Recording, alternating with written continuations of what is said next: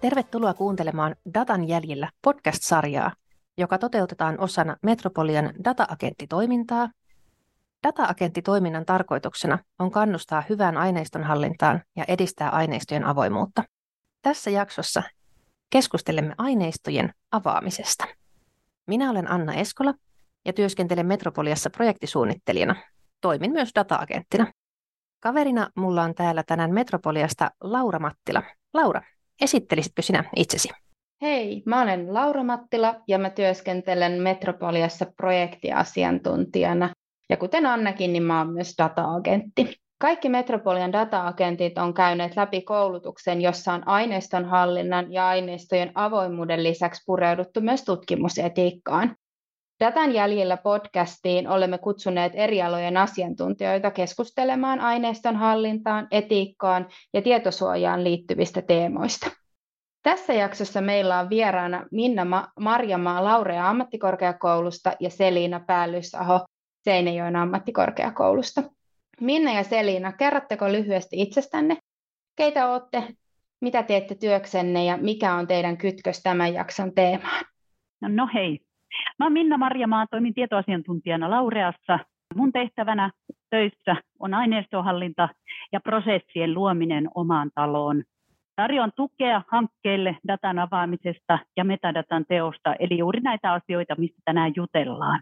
Ja mä oon Päällyssahon Selina, tuun Seinäjoen ammattikorkeakoulusta, toimin siellä tutkimuspäällikkönä.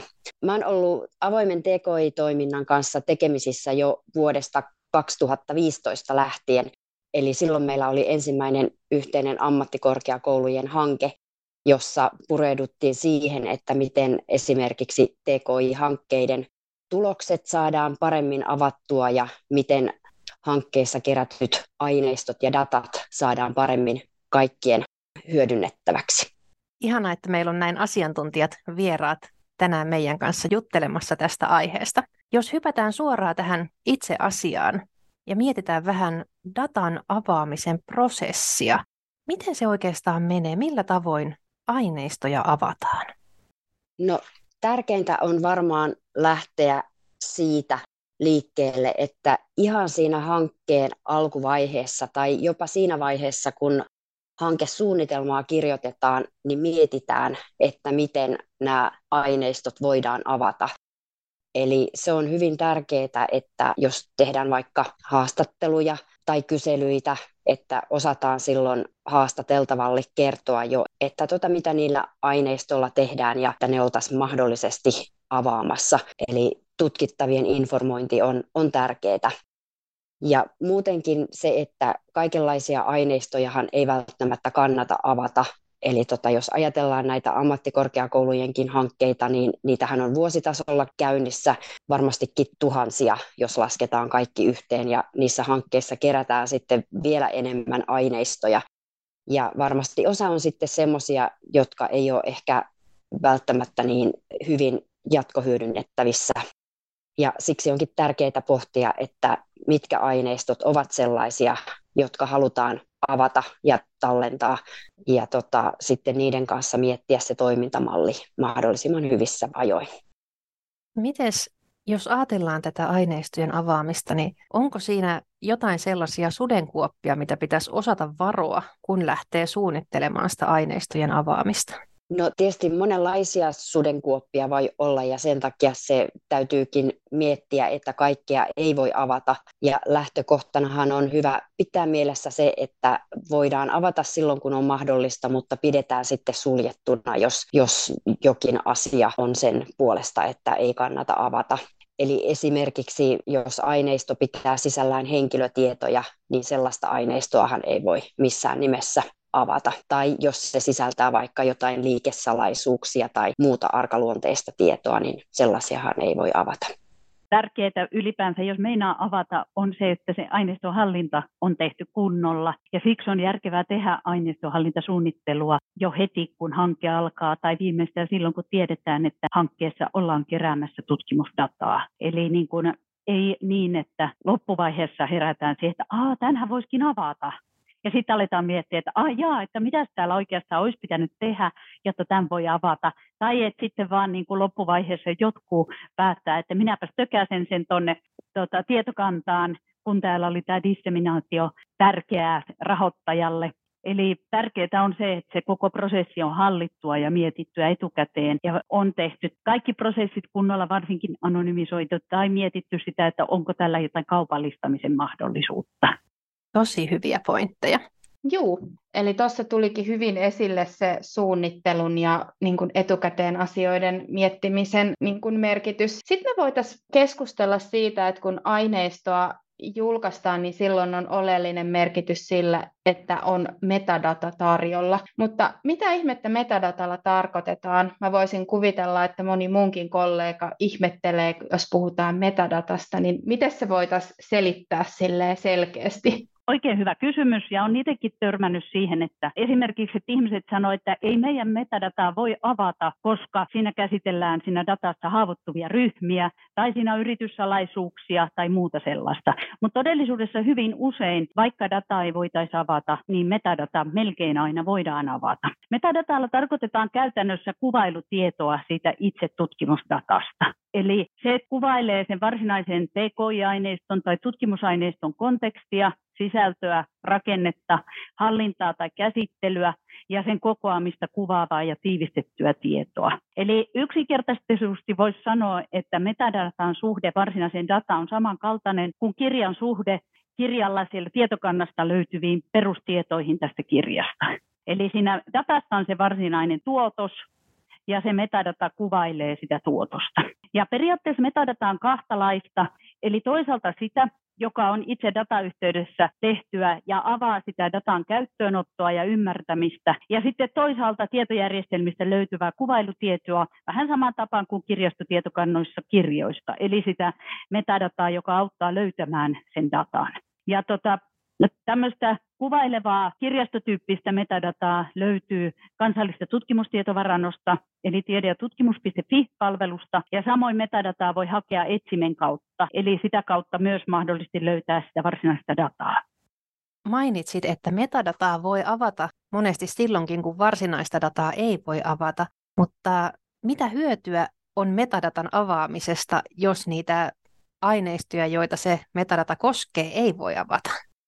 Se onkin hyvä kysymys. Ensinnäkin siinä tullaan tietämään sitä, että mitä dataa oikeastaan meidän omassa korkeakoulussa tai ajatellen kansallisella tasolla syntyy. Eli saadaan jonkunlaista kuvaa siitä, mitä hankkeessa oikeasti tehdään muutakin kuin, niin kuin niissä hankeraporteissa tai julkaisuissa.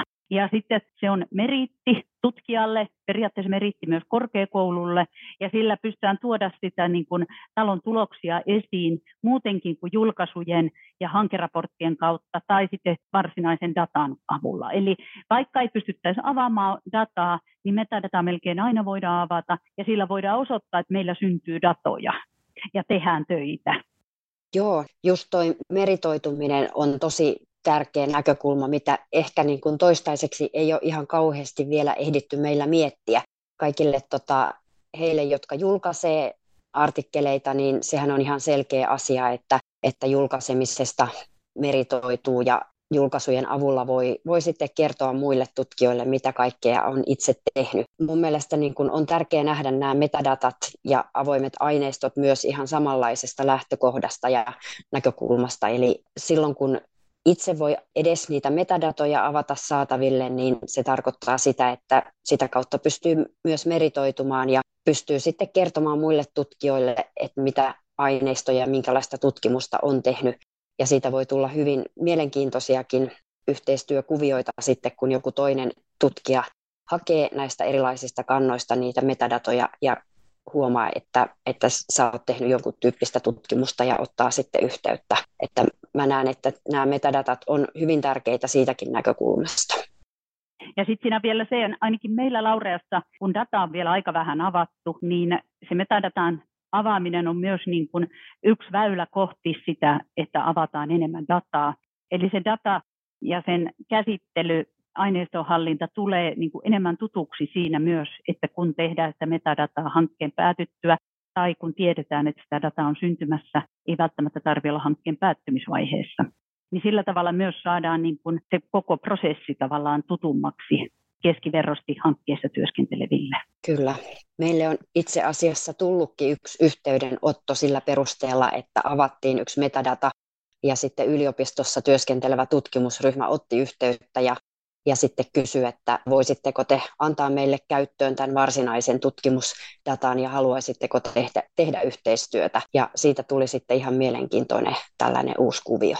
Ihan mahtava kuulla. Eli tavallaan niin kuin tähän metadatan avaamiseen liittyy paljon sellaisia ulottuvuuksia, mitä ei välttämättä osaa arvatakaan silloin, jos vaan keskitytään miettimään, että mitä se metadata on ja ehkä suhtaudutaan siihen sellaisella tavalla, että se saatetaan kokea sellaiseksi ylimääräiseksi aikaa vieväksi välivaiheeksi, joka vaan pitää tehdä, mutta toisaalta sen, että jos sen tekee ja tekee hyvin, niin siitä voi olla jopa monenlaista hyötyä. Minna, teillä on Laureassa edistetty sitä, että sitä metadataa luotaisiin erilaisista aineistoista. Haluaisitko kertoa siitä pikkasen vielä enemmän meille? Mm, joo. Laureassa keväällä 2023 on rakennettu Repotronic-projektihallintajärjestelmästä yhteyttä Laurean verkkosivuille, ja sinne on tarkoitus luoda Laurean hankkeista metadatapankki. Samaan tapaan kuin nyt jo varmaan useamman vuoden Seinäjoen ammattikorkeakoululla on ollut. Ja tota, jatkossa Laurean verkkosivulta löytyy tieto hankkeista, syntyneistä metadatasta ja datasta, samassa yhteydessä kuin tietohankkeista. Eli että ne tulee sitä kautta meidän ihmisille tutuimmaksi tai tutummaksi. Ja sitten myös se Repotronic, joka on ihmisille tuttu, niin ajatuksena on, että kun sinne viedään myös tietoaineistosta, niin myös se aineistohallinta, metadatan teko tulee sillä tavalla käytännössä kaikille tutummaksi. Ja sitten me ollaan saman aikaan rakennettu viime vuonna ja osin nyt vielä tammikuussa tänä vuonna avoimuuden tiekarttaa, joka täydentää kolmea avoimuuspolitiikkaa. Ja tämän tiekartan tarkoitus on käytännön toimia luoda avoimuuden edistämiseksi. Ja tota, tässä tiekartassa on määritelty muun muassa, että tavoitteena on Laurean hankkeesta avata 70 prosenttia metadatasta. Tällä tavalla ne niin kytkeytyy yhteen ja nyt ollaan koko kevät sitten kovasti markkinoitu ja edistetty tätä asiaa erilaisissa hallinnollisissa TKI-ryhmistä, ja se on herättänyt paljon kiinnostusta, ja sitten siellä on paljon, että aijaa, eihän tämä niin hankalaa olekaan. Ja meilläkin hän olisi oikeastaan tämmöistä dataa, jota voisi avata. Ja samoin siellä on tullut keskusteluja siitä, että ah, mutta ne meidän datat on aika vähän, niin kuin silleen vähäarvoisia. Mutta sitten toisaalta me ollaan mietitty sitä, että okei, että jos ei se nyt olekaan joku suuri kansallinen Suomen Akatemian hanke, jos on laajaa pitkittäisdataa, mutta esimerkiksi toimiala, tieto matkailu- ja ravitsemusalalta voi olla hyvin kiinnostavaa oman alan opiskelijoille, esimerkiksi opinnäytetyön kannalta. Ja jos on opiskelijoita, joilla ei ole varsinaista työelämäyhteyttä, niin he saattaisivat voida käyttää sitä dataa ja tehdä siitä opinnäytetyö ilman, että täytyy kerätä itse dataa. Ja Laureas, me ollaan nyt sitten luomassa tämmöistä kolmivaiheista mallia, jossa hankkeita kontaktoidaan datan suhteen Eli ensimmäisen kerran otetaan yhteyttä, kun hankkeet saa valmisteluluvan, ja sitten toisessa vaiheessa hankkeiden aloituskokouksessa käydään läpi perusasioita aineistohallinnasta, ja sitten se, mikä vielä kesken, on hankkeiden loppuvaiheessa otetaan kontaktia ja tarjotaan apua tota, datan avaamiseen. Ja myös niin kuin herätellään sitä ajatusta, että voisiko teidän dataa kuitenkin avata. Tämä on tuottanut tähän mennessä hyvää tulosta siinä, erityisesti tuossa kakkosvaiheessa, eli siinä hankkeiden aloituskokouksessa, jossa on niin kuin tosiaan päästy konkreettisesti keskustelemaan, että millaista se teidän data on, mitä te olette tehdä, oletteko te tehneet aineistohallintasuunnitelmia, ja tämä ansiosta todella monet meidän hankkeet ovat ottanut yhteyttä ja pyytäneet apua aineistohallintasuunnitelman tekoon, ja sitten siihen, että mitkä edellytykset nyt olikaan, jotta dataa voisi avata. Eli näillä kahdella lähtökohdalla ollaan päästy aika paljon etenemään tänä keväänä aineistohallinnan edistämisessä. Kiitos. Siinä tulikin tosi hyviä esimerkkejä ja hieno, hienosti olette edistänyt sitä datan avaamista ja metadatastakin sitä tietoisuutta Laurea, Laureassa. Selina, tuleeko sulle tähän liittyen tai ylipäätänsä niin kuin millaisia hyviä käytänteitä voisi olla siihen, miten voitaisiin edistää aineistojen avaamista ja ymmärrystä metadatan merkityksestä?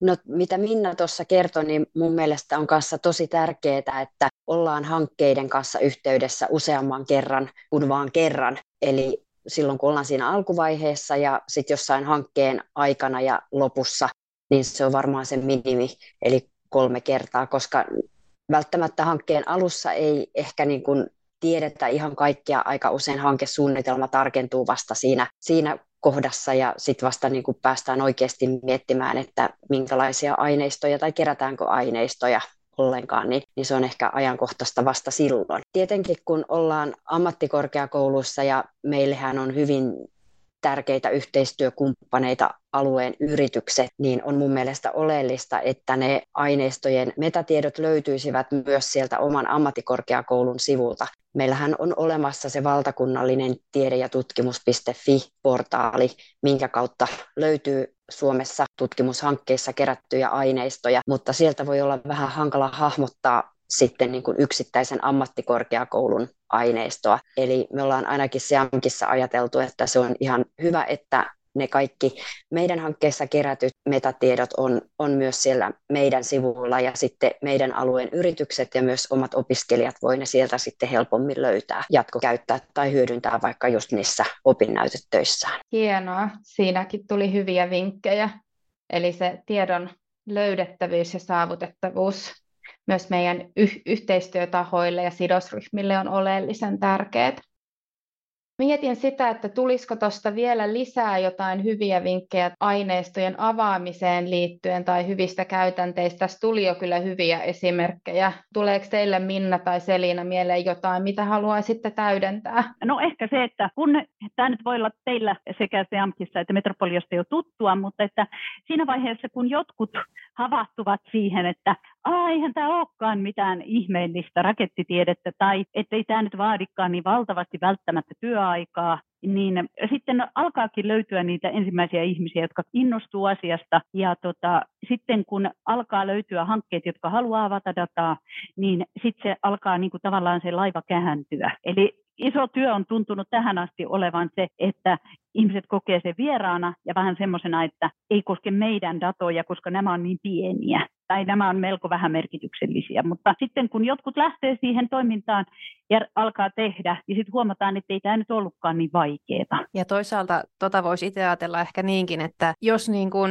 ajatellaan sitä oppimisprosessina, niin se, että jos on aineistoa, jonka voi avata, voi ajatella, että joku pienehkö aineisto voi olla ihan hyvä semmoinen harjoittelukappale, jolla opettelee sitä prosessia. Kyllä, oikein hyvä näkökulma. Ja aika paljon on saatavilla sitten myös konkreettista ohjeistusta, eli jos joku kiinnostuu siitä, että miten nyt sen oman aineistonsa voisi avata ja miten ne metatiedot pitää kirjoittaa, niin, niin todennäköisesti omat, omasta ammattikorkeakoulusta löytyy ohjeistusta, mutta sitten myös valtakunnan tasolla esimerkiksi tietoarkistosta löytyy paljon sitten hyvää, hyvää tietoa ja hyvää ohjeistusta siitä, että miten nämä asiat kannattaa tehdä ja vinkkejä myös sitten erilaisiin asioihin, koska nämä asiathan vähän vaihtelee tieteen alasta riippuen, eli joillain tieteen aloilla ne asiat menee vähän eri lailla. On olemassa esimerkiksi alakohtaisia data-arkistoja, mihinkä sitten näitä datoja, avoimia datoja voi tallentaa.